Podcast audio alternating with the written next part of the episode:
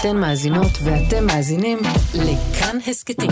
כאן הסכתים, הפודקאסטים של תאגיד השידור הישראלי. היי, ענת קורול גורדון. היי, שאול אמסטרדמסקי. שאלה, כמה אנשים את מכירה? אה, אני- באופן אישי, אה, נניח 970. מאוד ספציפי. אה, כן. זה די הרבה אנשים. תני לי להכות בך בבשורות המרות, מוכנה? מוכנה. כל האנשים האלה שאת מכירה, גדולים כקטנים, רחוקים כקרובים, יום אחד כולם ימותו. אני לא אוהבת את הכיוון שהפרק הזה הולך אליו. רק התחלנו. כל ה-970 אנשים האלה שאת מכירה, כשהם ימותו, אם יקברו אותם באותו בית קברות, הם יתפסו בערך 4 דונם. וזה הרבה? בואי נגיד שזה לא מעט. תחשבי על זה ככה, דונם אחד זה אלף מטר מרובע. אם תחפשי היום בית צמוד קרקע באזור המרכז, תהיי מאוד מאוד ברת מזל אם תמצאי שטח של רבע דונם. מה שאומר שבאזורי הביקוש אפשר להכניס שלושה, ארבעה בתים צמודי קרקע בכל דונם. כלומר שעל ארבעה דונמים אפשר להכניס 16 בתים. שזה כבר ממש רחוב קטן וחמוד כזה, בלי מוצא שהילדים יכולים לשחק בו, משהו שגרתי בו פעם ביישוב קטן ליד בית שמש. רק שבמקום בתים ומשפחות, הרחוב הקטן הזה יהיה מלא באנשים מתים. שאול? הנה אני מגיע לפואנטה. לא רק האנשים שאת מכירה ימותו, גם האנשים שאני מכיר ימותו. ולא רק הם, כל האנשים שמסביבנו, וגם אנחנו, ענת, כולנו נמות בסופו של דבר.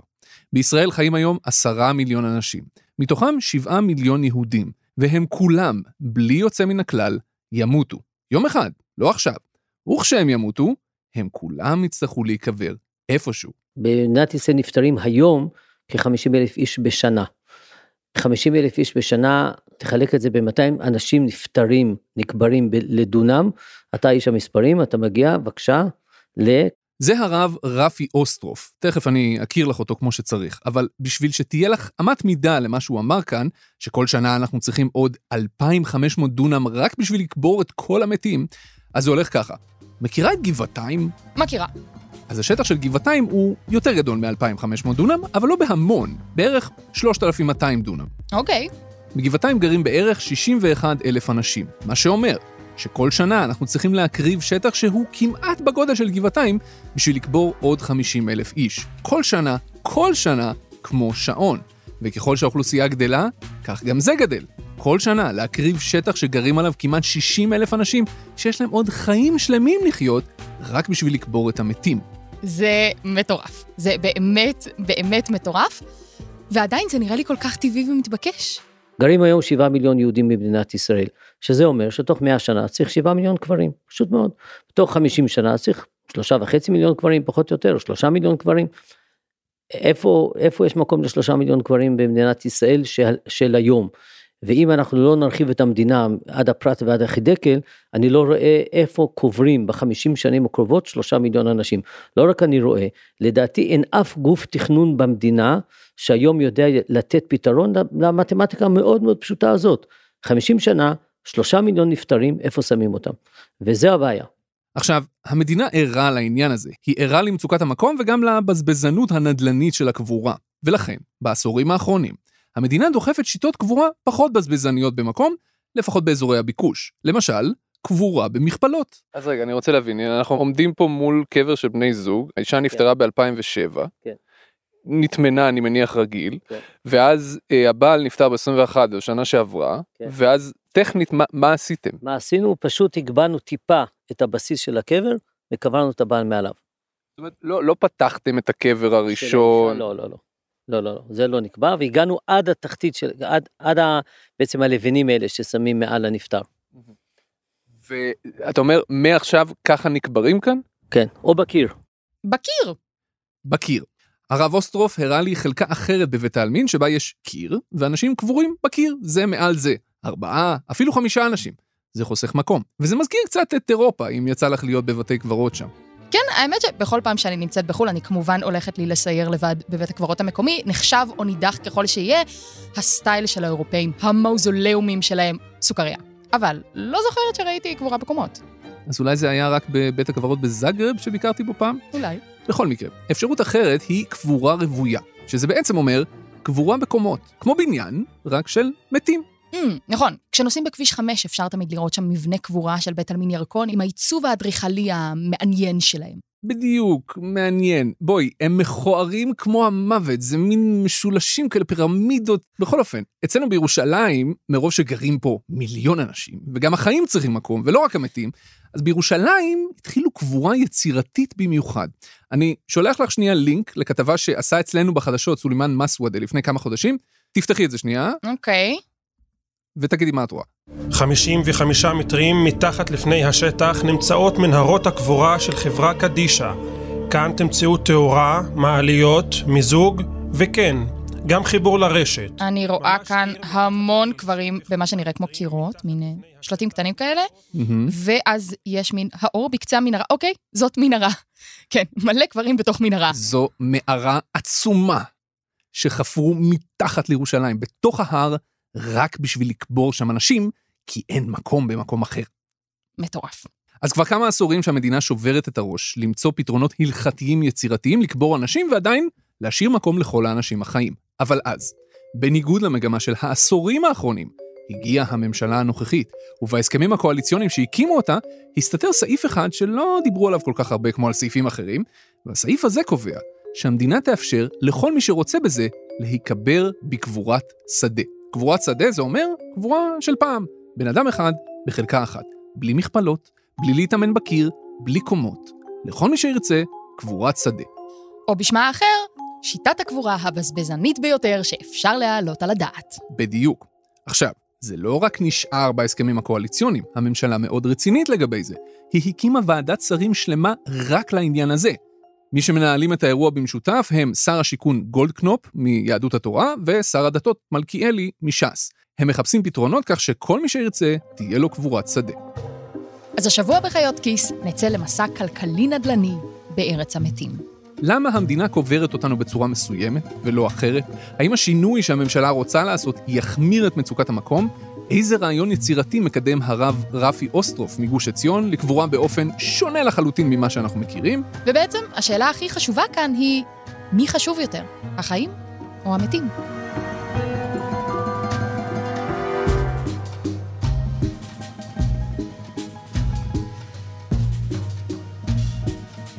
נחזור שנייה להתחלה, בסדר? רובנו לא חושבים כל הזמן על המוות, זה הגיוני. אנחנו לא חושבים איך נמות, ובוודאי לא חושבים איך ניקבר. אבל יש אנשים שכל הזמן חושבים על זה, על איך לקבור אותנו. פשוט כי זו העבודה שלהם. אחד מהם הוא רפי. אני לא מפחד מהמוות. יש אה, פסקה ברב קוק שנקרא שר יראת המוות. אני לא מפחד לדבר על מוות, אני רואה על מוות כחלק מהחיים. רפי הוא הרב רפי. שלום, רפי אוסטרוף, ראש המועצה הדתית וראש חברה קדישא גוש עציון. לפני חצי שנה בערך, ביום קר של דצמבר, נפגשתי עם הרב אוסטרוף בבית העלמין הקטן של גוש עציון. זה אומנם בית עלמין אזורי, שמשמש את כל יישובי הגוש וגם את היישוב אפרת, ועדיין זה בית עלמין די קטן. לפחות הרבה יותר קטן ממה שאני רגיל אליו בירושלים או בפתח תקווה, כשאני מבקר את הסבים והסבתות שלי שקבורים בהם. כל מה שאני רואה כאן בעיניים זה בית העלמין או שיש עוד חלקים? זה בית העלמין. יש פה איזה חלק אה, נמוך יותר שאתה כמעט ולא רואה, אבל כן. כן, זה בית העלמין. זה די קטן, כמה אנשים קבורים פה? קוראים פה בערך אה, 500 אנשים, סך הכל, כאשר בגוש עציון פלוס אפרת חיים בערך 45 אלף, 50 אלף היום. ולאט לאט מזדקנים, כלומר סך הכל זו הייתה התיישבות צעירה, התחילו לשבת פה רק אחרי מלחמת ששת הימים, לאט לאט מזדקנים, בטור עולה רב מספר הנפטרים שבשנה, אבל עדיין אנחנו קטנים, אנחנו מדברים פה על כ-60-70 נפטרים בשנה, סך הכל בבית העלמין הזה, יש לנו עוד בית עלמין בתקוע, אז אה, שם יש עוד, אבל גם כן לא גדול. וכל מה שאני רואה כאן זה קברים אה, רגילים, כמו שרוב הישראלים מכירים, זה מה שנקרא קבורת שדה. כן, רוב הקברים פה קבורת שדה, כי שוב, חיינו ב... בכלל, חיינו במדינה באיזושהי אוטופיה שיש לנו שטחים בלי סוף. כל הקברים החדשים הם מכפלות, זאת אומרת, איש או אישה אחד מעל השני. בעצם אה, אין אפשרות היום להיקבר בקבר שדה פה, אלא אם כן זה קברים שנשמרו מזמן. בוא בוא תראה לי את המכפלות, כי אני לא בטוח שהבנתי למה... אז בואו נרד פה ל... הרב אוסטרוף לקח אותי לסיור קצר בין הקברים. זה מקום מאוד מאוד שקט ויפה, הוא משקיף על כל המרחב מסביב. הביטוי שלוות עולמים מאוד תופס למקום הזה. הוא הראה לי קברים מאוד ותיקים של נופלי תש"ח, אחרי זה גם את החלקות החדשות יותר, ובכלל כל מיני צורות קבורה. ומהר מאוד את מבינה שהדיון על קבורה הוא לא רק על קבורה, הוא גם על כלכלה וגם על תרבות. כמה עולה להיקבר בכל צורה, מה אנשים מעדיפים לעצמם אחרי שהם מתים למרות שהם כבר מתים. אבל מתחת לכל הפסטורליה והשלווה מסתתרת בעיה. איפה שמים את כל האנשים האלה? בעיר מתים כמובן. או שלא? אני באופן אישי התחלתי להתעניין בקבורה, וספציפית במצבות, ברגע שהבנתי שפשוט לא חייבים אותן, שבמשך אלפי שנים, וגם היום, לא כולם היו מכסים בני אדם באבן גדולה, וכותבים עליהם מילים יפות. כל התרבויות הרי לוקחות את המוות מאוד ברצינות, ועושות טקסים מפוארים, לפעמים גם משונים למדי, אבל לגבי הגופות, פה יש מנעד ממש רחב. בדקתי קצת לקראת השיחה שלנו, ובטיבט למשל עושים עד היום מה שנקרא קבורת שמיים. חותכים את הגופה, לוקחים אותה להר גבוה, ומשאירים שם כמאכל הנשרים, שהן חיות קדושות באמונה הבודהיסטית שלהם.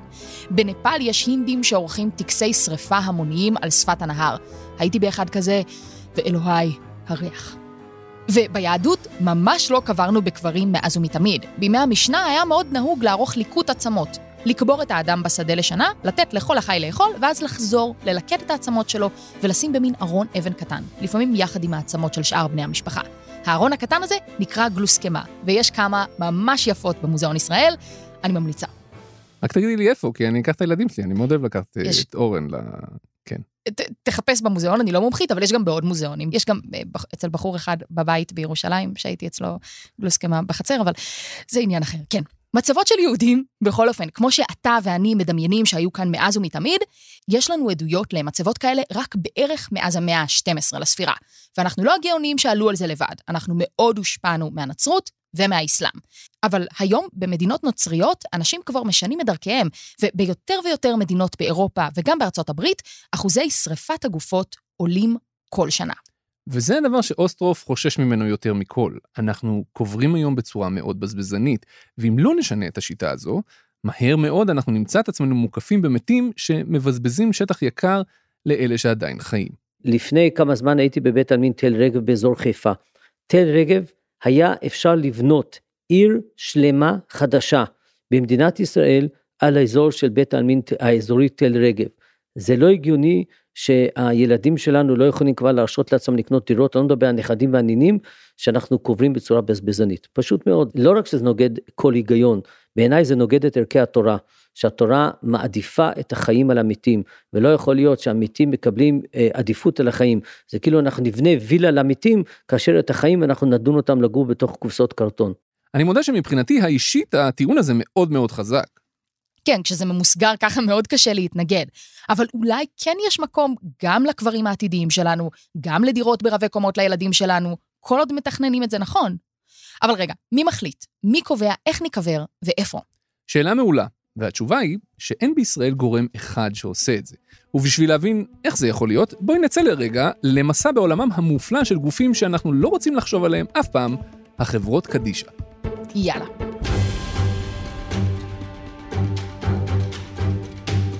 חברה קדישא זה פשוט אומר חברה קדושה בארמית, ומה שהעובדים שלהן עושים זה את מה שאף אחד לא רוצה לעשות, לטפל בענייני המת. מרחצת הגופה וטהרתה, דרך סידורי ההלוויה ועד הקבורה עצמה. ויש חברות קדישא כבר מאות שנים, בכל מקום שהייתה בו קהילה יהודית. נכון, בישראל עצמה פועלות היום בערך 600 חברות קדישא. בירושלים לבדה, העיר הגדולה בישראל, יש 14 חברות קדישא, לכל עדה החברה שלה. חלקן קיימות עוד הרבה, אבל הרבה שנים לפני קום המדינה. חלק מהחברות האלה בנות 200 שנה. אבל היום חברת קדישא זה מין גוף ממשלתי? לא. הן מוגדרות גופים דו-מהותיים. הן עמותות פרטיות, אבל הן כפופות לרגולציה של הממשלה. הרגולטור שלהן הוא המשרד לשירותי דת. הן בעצם זרוע הביצוע של הממשלה בכל מה שקשור לקבורה. מי שמממן את פעילות החברות קדישא הוא הביטוח הלאומי. כלומר, אנחנו, את ואני וכולם, אנחנו משלמים מיסים וגם דמי ביטוח לאומי. וכשיגיע תורנו למות, המשפחה שלנו לא תצטרך לשלם על הקבורה ועל סידורי הלוויה, פשוט כי כבר שילמנו על זה במיסים. אחלה, הגיוני. לכל אדם, לא משנה, עני, עשיר, יש זכות להיקבר. התעריף הבסיסי שהביטוח הלאומי משלם לחברה קדישא, בלי קשר לעלות הקבורה עצמה, נע בין 5,300 ל-6,700 שקלים לכל נפטר. יש שם כל מיני פרמטרים, ועל זה יש עוד כמה תוספות קטנות של מאות שקלים בכל מיני מקרים. מעולה. גוף תחת רגולציה נותן לנו שירות בסיסי אחיד לכולם. אז זהו, שלא בדיוק. כי למרות שיש פה רגולטור אחד, עדיין כל חברה קדישא מחליטה בעצמה איך היא קוברת. ופה התמריצים הכלכליים נכנסים לתמונה. בבית העלמין סגולה בפתח תקווה למשל, היכן שטמונים סבא וסבתא שלי, החברה קדישא החליטה שהיא קוברת רק בקבורת שדה של פעם, קבר אחד לאדם אחד. וראי איזה פלא, בית עלמין סגולה כבר כמעט מלא לחלוטין, ואין באמת לאן להרחיב אותו מסביב. זה שטח מת, עוד משחק מילים, כן? שכלוא בין כמה וכמה שכונות מגורים חדשות שהיו מתות להתרחב, זה לא ייגמר, אבל אין להן לאן. תודה, שאול, על כל משחקי המילים. המאזינים מודים לך מאוד. רגע, אמרנו שיש עוד כמה אפשרויות, נכון? קבורה במכפלות, קבורה בקומות. כן, רק ששתי החלופות האלה יותר יקרות מאשר קבורת שדה. בעיקר הקבורה בקומות, כי צריך ממש להקים בניין. רגע, מה? איך קבורה בקומות יותר יקרה מקבורה באדמה? לפי המספרים שאוסטרוף נתן לי, לחפור קבר סטנדרטי רגיל באדמת החול של פתח תקווה זה עולה משהו כמו 500 שקל. במקומות עם אדמה קשה יותר זה יעלה 2,000 שקל. לבנות בניין שלם של קברים זה עולה בין 12 ל-15 אלף שקלים לקבר. כי יש את כל הבטון, והיסודות, והתאורה, והחשמל, ובלה בלה בלה. עכשיו תגידי את, אם את חברה קדישא, ואלה התעריפים של ביטוח לאומי, ואלה העלויות מצד שני, מה את תבחרי לעשות? כמובן שלקבור באדמה. בדיוק. רק שזה לא עד כדי כך פשוט בכל מקום. ברוב הערים הגדולות, בוודאי באזור המרכז, גם בירושלים, כבר אין כמעט יכולת לקבור בקבורת שדה, כמו שעושים בפתח תקווה. פשוט באמת נגמר המקום. ואם לא נגמר, אז תכף ייגמר. ולכן, לפני כמה שנים טובות כבר, עברו לצורת קבורה אחרת, קבורה בקומות. ובשביל זה, אני רוצה להכיר לך עוד מישהו. אברהם מנלה, מנכ"ל חברה קדישא תל אביב ויושב ראש פורום חברות הקדישא. אם את לא מכירה את אברהם מנלה, דעי לך שהוא אחד האנשים היותר מחוברים ומקושרים בישראל. הוא מנכ"ל חברה קדישא תל אביב כבר כמעט 20 שנה, וחוץ מזה, הספיק לשמש כבר בתור חבר ועדת סל התרופות במשך הרבה שנים, ובעוד כמה תפקידים ציבוריים משמעותיים כמו דירקטור במד"א, דירקטור בחברת חשמל, ומלא תפקידים אחרים. נשמע שממש כדאי להיות חבר שלו. שאלתי את מנלה, אם קבורה בקומות היא כל כך יקרה, הרבה יותר יקרה ממה שביטוח לאומי משלם לחברה קדישא על כל נפטר, איך אפשר לממן את זה? איך חברה קדישא מממנת את עצמה? איך היא בונה את כל בנייני הקבורה האלה? אז הוא הסביר לי שיש שירות מרכזי אחד שחברה קדישא נותנת לא בחינם. אם את רוצה לקנות לעצמך, נגיד, חלקת קבר בעודך בחיים, זה יעלה לך כסף. לא מעט כסף. סבתא שלי, למשל, קנתה לעצמה את החלקה ליד סבא שלי אחרי שהוא נפטר. וגם סבתא שלי שתחיה עוד מלא שנים, טפו טפו טפו. תיבדל לחיים ארוכים. אם מישהו רוצה לקנות לעצמו חלקה בקבורת שדה, כלומר בקבורה של פעם, גם זה יעלה לו כסף. כי היום, לפחות באזורי הביקוש, זה כמעט בלתי אפשרי, כי ברירת המחדל היא קבורה בקומות. מה שקרה במשך השנים שהקבורה חינם שניתנת היא קבורה בקומות מי שמעוניין בקבורת שדה משלם ובעצם באמצעות הסבסוד הצולב מממן את הקמת המבנים לאלו שמקבלים חינם. אה, עכשיו ככל שהעלויות מתייקרות הדבר הזה הוא לא פשוט כי אנשים צריכים לשלם הרבה כסף על קבורת שדה. אה, יש מקומות בארץ בפריפריה שקבורת שדה היא עדיין חינם כי לא קוברים קבורה בקומות.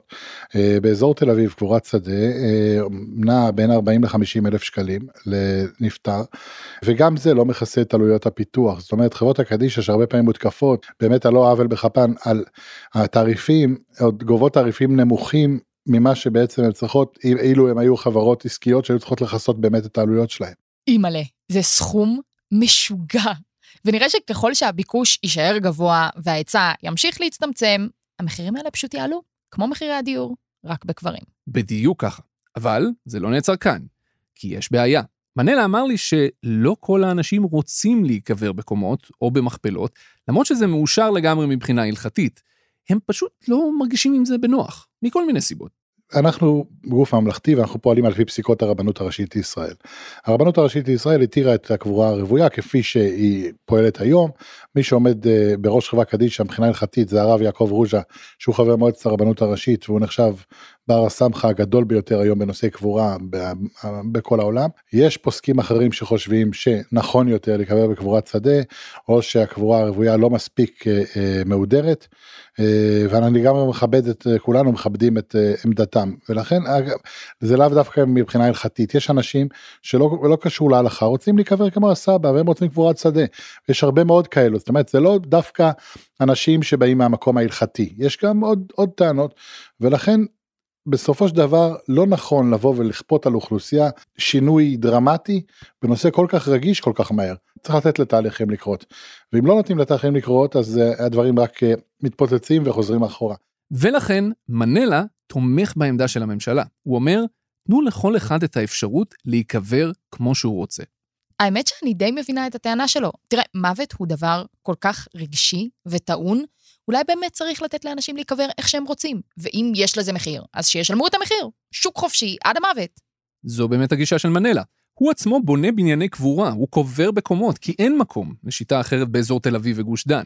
הוא פשוט אומר, מי שגר במרכז, אבל ממש חשוב לו להיקבר בקבורת שדה ולא בקומות, אז או שיקנה חלקת קבר מהמעט מאוד שנשאר לקבורת שדה וישלם מחיר אסטרונומי, או אם הוא רוצה את זה בחינם, אז המדינה תקצה לו שטח, אבל בפריפריה.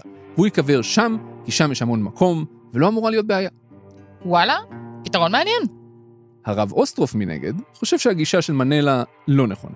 שנייה, תיאורטית היה, כאילו בנגב לא חסרים מקומות, תיאורטית היה אפשר לקבור את כולם בנגב, זה פשוט נראה לי מאוד מאוד לא פרקטי.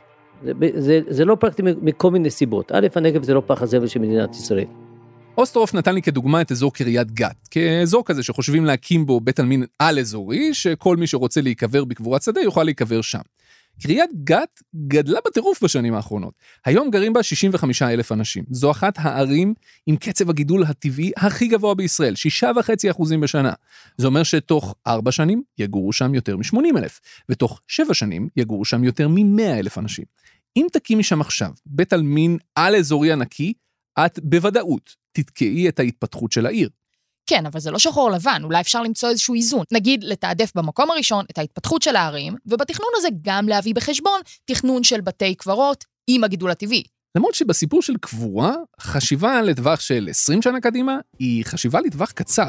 קחי למשל את בית העלמין של ראשון לציון, אוקיי? הוא ענקי. הוא ממוקם היום בין איילון דרום לבין אזור התעשייה של ראשון לציון ובין בת ים. וכשאת נוסעת שם, יש המון תנופת בנייה מסביב, גם בנייני מגורים, גם משרדים. ובאמצע של כל המנופים וכל העבודות וכל זה, בית קברות ענק. מין שטח עצום כזה שלעולם לא יזוז, והוא מאוד מגביל את תנופת הבנייה, והוא מאוד מגביל את ההתחדשות של האזור, לא רק עכשיו, גם בעשורים שעוד יבואו. עכשיו תביני, בית העלמין הספציפי הזה הוא נוסד ב-1884, ממש מזמן. בשלב ההוא לא היה אזור תעשייה, אפילו בת ים לא הייתה קיימת. בית העלמין הזה היה כל כך רחוק מהיישוב, ממש באמצע החולות. אבל שנים עוברות, וגם עשורים, ויישובים גדלים, וכל בית עלמין שתבני עכשיו בפריפריה באמצע שום כלום, מתישהו יהיה סמוך ליישוב כלשהו. מתחילה להבין לאן אתה חותר? אגב, בתחילת שנות האלפיים נגמר המקום בבית העלמין של ראשון לציון, והוא הוכרז כבית עלמין סגור, ועכשיו, לקנות שם את אחת החלקות האחרונות שנותרו, זה עולה עשרות אלפי שקלים. זה באמת לא מודל כל כך מוצלח לאף אחד. אוקיי. אבל כאן לא נגמרים הנימוקים של אוסטרוף, למה לאפשר קבורת שדה לכולם בפריפריה, זה רעיון לא טוב. ב', קבורה טובה זה קבורה שהיא נגישה. אני, אני מכיר מקרים של נשים וגברים שעולים לקבר של בני הזוג שלהם פעם בשבוע. אני מכיר, בשבוע שעבר הייתי בבית עלמין שאישה עולה לקבר של בעלה כל יום, כל יום. אני לא רוצה לדון אישה כזאת לנסוע שלוש שעות, ומילא אם אני גר בירושלים להגיע, נו, לא עד כדי כך פקקים לבאר שבע או לנגב, אבל אם אני גר בחיפה, איך אני אמור להגיע בדיוק לנגב לקבורה? שאלתי את מנלה מה הוא חושב על הטיעון הזה, הוא רואה את זה באופן פחות דרמטי מאוסטרו. קודם כל אף אחד לא מכריח את המשפחה לנסוע בסופו של דבר מאפשרים להם עוד פתרון שהוא לא לשלם כסף ולא להיקבר בקומות אלא לנסוע ואז אם זה ממוקם במקום שיש רכבת או נגישות בסך הכל אנשים נוסעים פעם בשנה להשכרה לא מדובר על משהו כל כך דרמטי. ואני חושב שאנשים יברכו על הפתרון הזה ואני דיברתי עם לא מעט אה, אנשים ושאני חושב שבאמת אה, יש אה, תהיה היענות לעניין הזה. עכשיו אם לא תהיה היענות זה אומר שהציבור מעדיף קבורה רוויה אז גם המדינה הרוויחה בכל מקרה המדינה הרוויחה. וואלה, בגדול, עם הטיעון הזה, אני מסכימה. מה שכן, אני מבינה שאם לא נפתור את זה עכשיו, הנכדים שלנו יצטרכו פשוט לשבור על זה את הראש שוב. למשל, דילן רוי אמסטרדמסקי בטח יעשה על זה פודקאסט. סבא שלי דיבר על מצוקת הקברים עוד ב-2023, והיום, 2076, ושום דבר לא השתנה.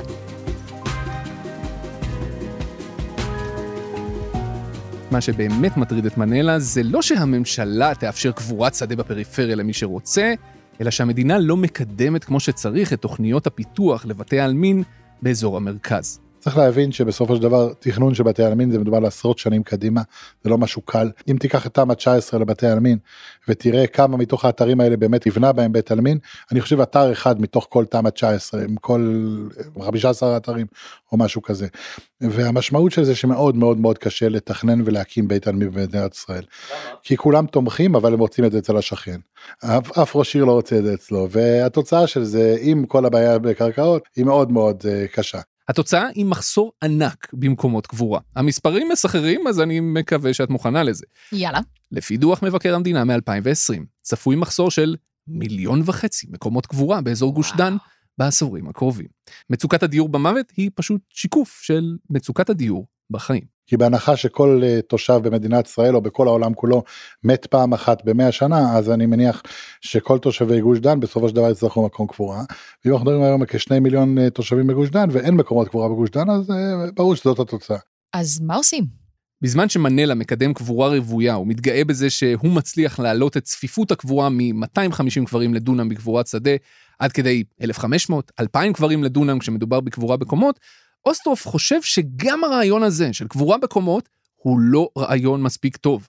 למה? למה קבורה בקומות? כאילו זה נהדר, לא? אז זהו, שזה אולי פחות בזבזני מקבורת שדה רגילה, אבל זה עדיין מאוד בזבזני. איך? אני אתן לאוסטרוף להסביר, כי הוא עושה את זה כל כך הרבה יותר טוב ממני. בניתי בניין. הבניין הזה אמור לאכלס אנשים לדורות הבאים. כלומר, אם ניקח את uh, גבעתיים, כל גבעתיים נבנתה כעיר עם uh, בתים של שלוש קומות חוץ מכמה אחד, אחד קומתיים. היום הקרקע שווה הרבה יותר, יש לחץ, אין בעיה, הורסים את הבניין של שלוש קומות ובונים 50 קומות.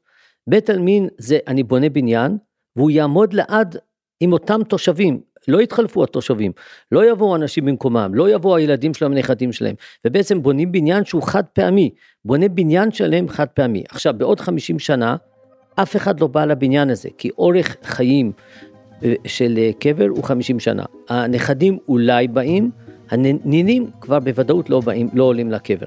ואז בעצם בעוד 50 שנה יעמדו לנו 10, 50, 100 בניינים בכל מיני מקומות בארץ, אף אחד לא הולך אליהם, אף אחד לא צריך אותם, הם לא חשובים לאף אחד בעולם, אבל הם עומדים, וחוץ ממה שהם תופסים קרקע, צריך לתחזק את הבניינים האלה. צריך מעליות, צריך תאורה, צריך אה, אה, בטיחות. מי יתחזק את הבניינים האלה? מי ישלם על זה? אנחנו מורישים חוב ענק לדורות הבנים שצריכים לתחזק בניינים ולתחזק את הבניינים החדשים שגם ייבנו. אני מודה שאני הייתי די בעד קבורה רוויה עד שדיברתי עם אוסטרוף, אבל מהרגע שהוא הציג לי את זה ככה, בכל פעם שאני עובר ליד בית העלמין ירקון, שהוא באמת אחד מבתי העלמין הגדולים בגוש דן, או נוסע בכניסה לירושלים ועובר ליד הר המנוחות, ואני רואה את כל בנייני הקבורה האלה, אני לא יכול להפסיק לחשוב על מה שהוא אמר. בעוד כמה עשורים, לא הרבה עשורים, כל הדבר הזה יעמוד נטוש, וזה יעלה הון תועפות בהחזקה שלו, וזה לא יוכל להתפנות לעולם. אלה סתם יהיו בנייני ענק שיתפסו מקום מבלי שאף אחד יבקר שם. זה באמת עושה סוויץ'. אני מסכימה ואומרת, וואלה, אנחנו באמת בבעיה. אבל מה מנלה חושב? תמיד אומרים שהאויב של הטוב הוא, הוא היותר טוב. עכשיו הוויכוח שלי עם חברי רפי, רפי אוסטרוב אני חושב שהוא מאוד ענייני. בסופו של דבר אני מטפל בקבורה בגוש דן ואני מכיר את האוכלוסייה ואני פוגש את הציבור ורפי אה, אה במקום שלו הרבה יותר קטן ולכן הוא רואה את זה מזווית אחרת. ברור שבסופו של דבר המבנים הללו לוקחים מקום. אבל תחשוב מה היה לפני 20 שנה. במקום המבנים האלו היינו מבזבזים קרקעות 600 אחוז יותר או 700 אחוז יותר והקרקעות האלה גם כמו שאמרת יהיו הרי רפאים. ולכן בסופו של דבר באיזון בין הנכון לבין היותר נכון ברור שצריך למצוא פתרון שיצופף את הקבורה, מצאנו פתרונות גם בקבורת השדה. אוקיי, אז מה הפתרון שהרב אוסטרוף מציע במקום הקבורה הרוויה בקומות? הוא מציע בדיוק את מה שאת סיפרת שהיו עושים פעם בארץ ישראל בתקופת המשנה, לחזור למנהג של ליקוט עצמות. הרב אוסטרוף ממתג את זה בתור קבורת ארץ ישראל, בקטע של ככה עשינו פעם, בואו נעשה את זה שוב. אהבתי מאוד את המיתוג ואת היצירתיות. מה התוכנית שלו כוללת? נניח שאת מתה, יקברו אותך בקבר רגיל. תמיד כל כך רגיש. כל הזמן.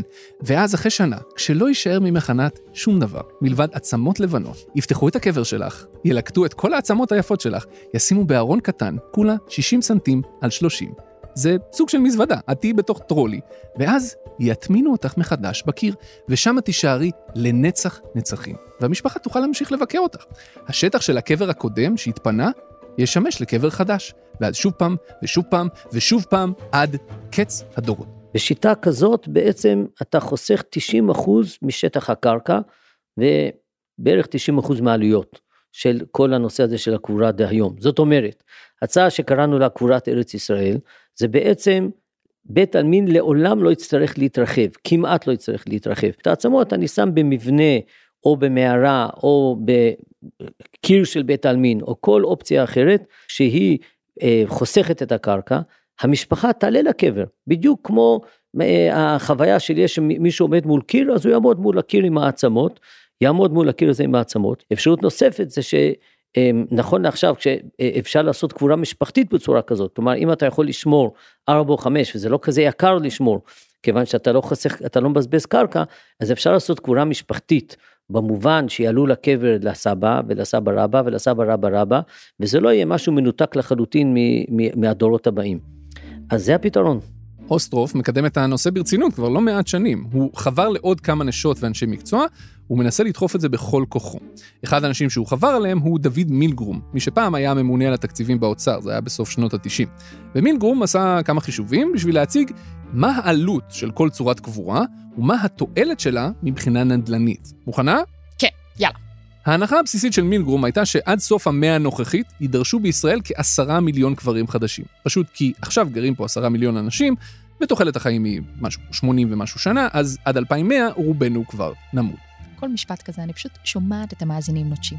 בשלב הזה הם חלקם כבר מתו. שאול. כן. בכל אופן, בקבורת שדה רגילה קוברים 250 אנשים בדונם, קבר ממוצע עולה 2,000 שקל, אם מוסיפים לזה את עלות התחזוקה והמצבה, ובעיקר את כמה שעולה הקרקע, שזה החלק הכי יקר פה, כי אמרנו, זה בזבזני, יוצא שהעלות למשק, לקבר אחד, היא יותר מ-20 אלף שקלים.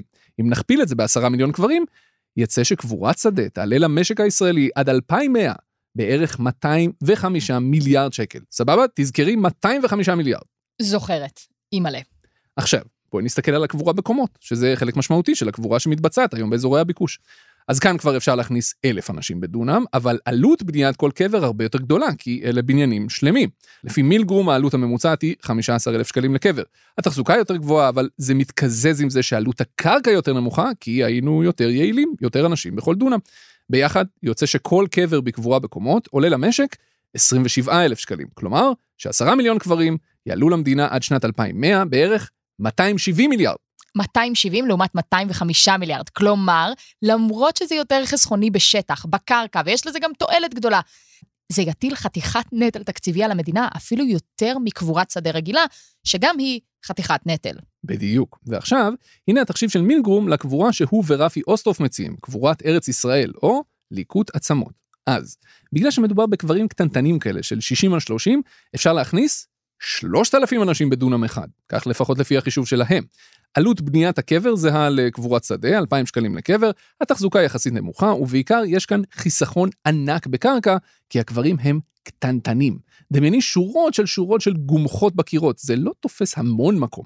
בסך הכל, לפי החישובים שלהם, מדובר בעלות של 4,000 שקלים לקבר, כלומר שלעשרה מיליון קברים עד שנת 2100, העלות הכוללת תהיה 40 מיליארד שקלים בסך הכל, וחיסכון אדיר בקרקע.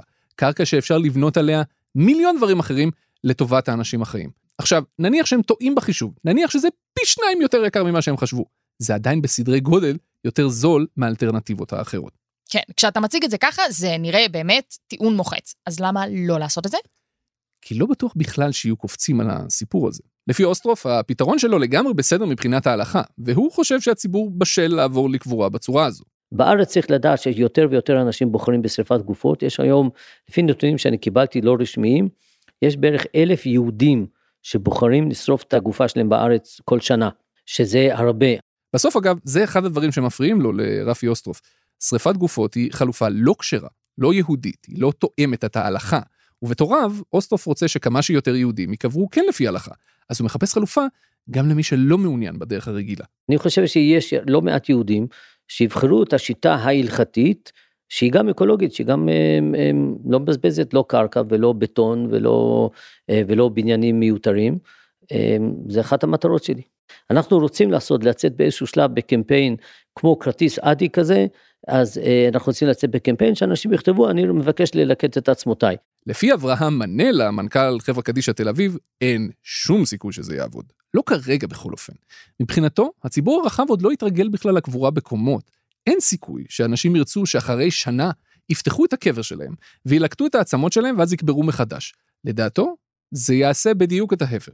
אבל ללכת היום לפתרון כל כך דרמטי או, או כל כך דרסטי של קבורת ארץ ישראל לטעמנו יחזיר את כל האוכלוסייה לקבורת שדה לא צפופה כי אנשים לא יקבלו את זה יש מעט שמוכנים לקבל את זה אני דיברתי עם לא מעט אנשים בעניין הזה יכול להיות שעוד 100 שנה זה יהיה פתרון אבל בהרבה מאוד דברים אנחנו רואים שפתרונות uh, מתפתחים במשך השנים לא הולכים בבת אחת לפתרון דרקוני שמשנה לחלוטין את כללי המשחק. חלפה חצי שנה מאז שנפגשתי עם אוסטרוף בבית העלמין הקטן והשלב של גוש עציון. החורף תם ופינה את מקומו לאביב, שבינתיים כבר תכף נגמר, והנה הקיץ שוב יחזור. בני אדם מנסים לתכנן תוכניות, את הזמן זה פחות מעניין. כמה אנשים מתו מאז שהתחלת לעבוד על הפרק הזה? בערך 25 אלף. וואו, אוקיי, אז בהנחה שרובם גרו בערים גדולות, זה אומר שהם נקברו בקומות או במכפלות, אבל חלק כנראה גם בקבורת שדה. בבתי עלמין שהולכים ומתמלאים ולא משאירים מקום לבני האדם החיים לבנות ולהיבנות. והנה אנחנו מגיעים לשאלת השאלות, מי חשובים יותר, המתים או החיים? Mm, שאלה מכשילה? מבחינתי התשובה מאוד מאוד ברורה. יכול להיות שאני מייצג רק את עצמי, או מיעוט מסוים באוכלוסייה, אבל מבחינתי, החיים חשובים מן המתים. זה כמו מה שאוסטרוף אמר. זה לא הגיוני שהילדים שלנו לא יכולים כבר להרשות לעצמם לקנות דירות, אני לא מדבר על נכדים והנינים, שאנחנו קוברים בצורה בזבזנית. פשוט מאוד. לא רק שזה נוגד כל היגיון, בעיניי זה נוגד את ערכי התורה, שהתורה מעדיפה את החיים על המתים. איך את היית רוצה להיקבר, אם בכלל? כבר הגעת למסקנה? אה, בגיל 12 כמובן ניהלתי עם עצמי דיון מאוד עמוק במטרה לתכנן את כל החיים שלי, כולל את השלב הזה. היה את הבחור, אתה זוכר, שרצה ממש להיקבר בים, זה היה נורא מדליק, אבל זה נראה לי יותר מדי נטל על האנשים שיישארו אחריי. אז אני אומרת, אני זורמת, שהם יחליטו. אתה? האמת שאני לא יודע, זה לא משהו שהקדשתי לו יותר מדי מחשבה, גם לא במהלך העבודה על הפרק הזה. אני לא מאוד אוהב ללכת לקברים של סבא וסבתא שלי, זה לא שכיף שם בבית העלמין סגולה, מה אני אגיד לך? מאוד צפוף, אין צל, חם, לא כיף. אני לא חושב שהייתי רוצה לגרום לילדים שלי ללכת לבקר את הקבר שלי באופן הזה. אז אולי שישרפו אותי ויפזרו את האפר שלי בתור דשן לעצים בגינה? ואז אתה תהפוך לעץ, ואז הנכדים שלך יסבירו לניני הנינים שלך מה עשית, ואיזה פודקאסטים הגשת, ואיזה סבא היית, ויום אחד הם יעברו דירה, ואז אף אחד כבר לא ידע יותר מי היה העץ הזה. גם לא דילן רוי אמסטרדמסקי. אבל זה רק הופך את זה ליותר מושלם. מי שכן יודע איך הוא רוצה להיקבר הוא רפי אוסטרוף. הוא עדיין צעיר ואנחנו מאחלים לו בריאות טובה לעוד עשרות שנים קדימה, אבל כבר עכשיו הוא לגמרי סגור על זה. אני מבחינתי, כל המשפחה שלי יודעת שככה אני הולך להיקבר, לא רוצה, ככה אני הולך להיקבר. אני רואה על מוות כחלק מהחיים, אני רואה בזה משהו הכי בריא בעולם, שאדם יתכנן את הקבורה שלו וירכוש לעצמו קבר אפילו מחיים ולא להשאיר את הצרות האלה לילדים. הבעיה היא שאנשים כן מפחדים מהמוות. אני לא מפחד, גם אני יודע שאני אקבר ככה, אבל באמת חלק גדול מרבני גוש עציון אמרו לי, הם אה, מאמצים את הפתרון הזה, הם רוצים את זה לעצמם, והלוואי שגדולי תורה אחרים היו גם אה, מצטרפים לעניין הזה.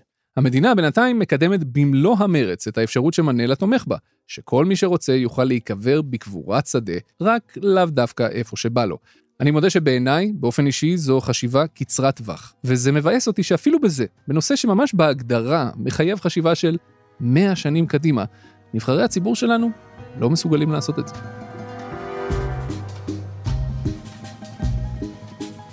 אתם האזנתם לחיות כיס. העורך שלנו הוא תומר מיכלזון, שייבדל לחיים ארוכים. עורכת הסאונד היא רחל רפאלי, שרק תחיה חיים יפים וטובים. המפיקה שלנו היא לי צדוק, שנהנית מכל רגע בחייה. במערכת חיות כיס תמצאו גם את צליל אברהם ואלונה מיצי, שגם הם חיים ומתפננים להם כרגע לא באולפן. המתמחים שלנו הם איתי ניקסון ועמית בהר. תודה רבה ענת קורול גורדון, שיצאת איתי למסע המורבידי הזה.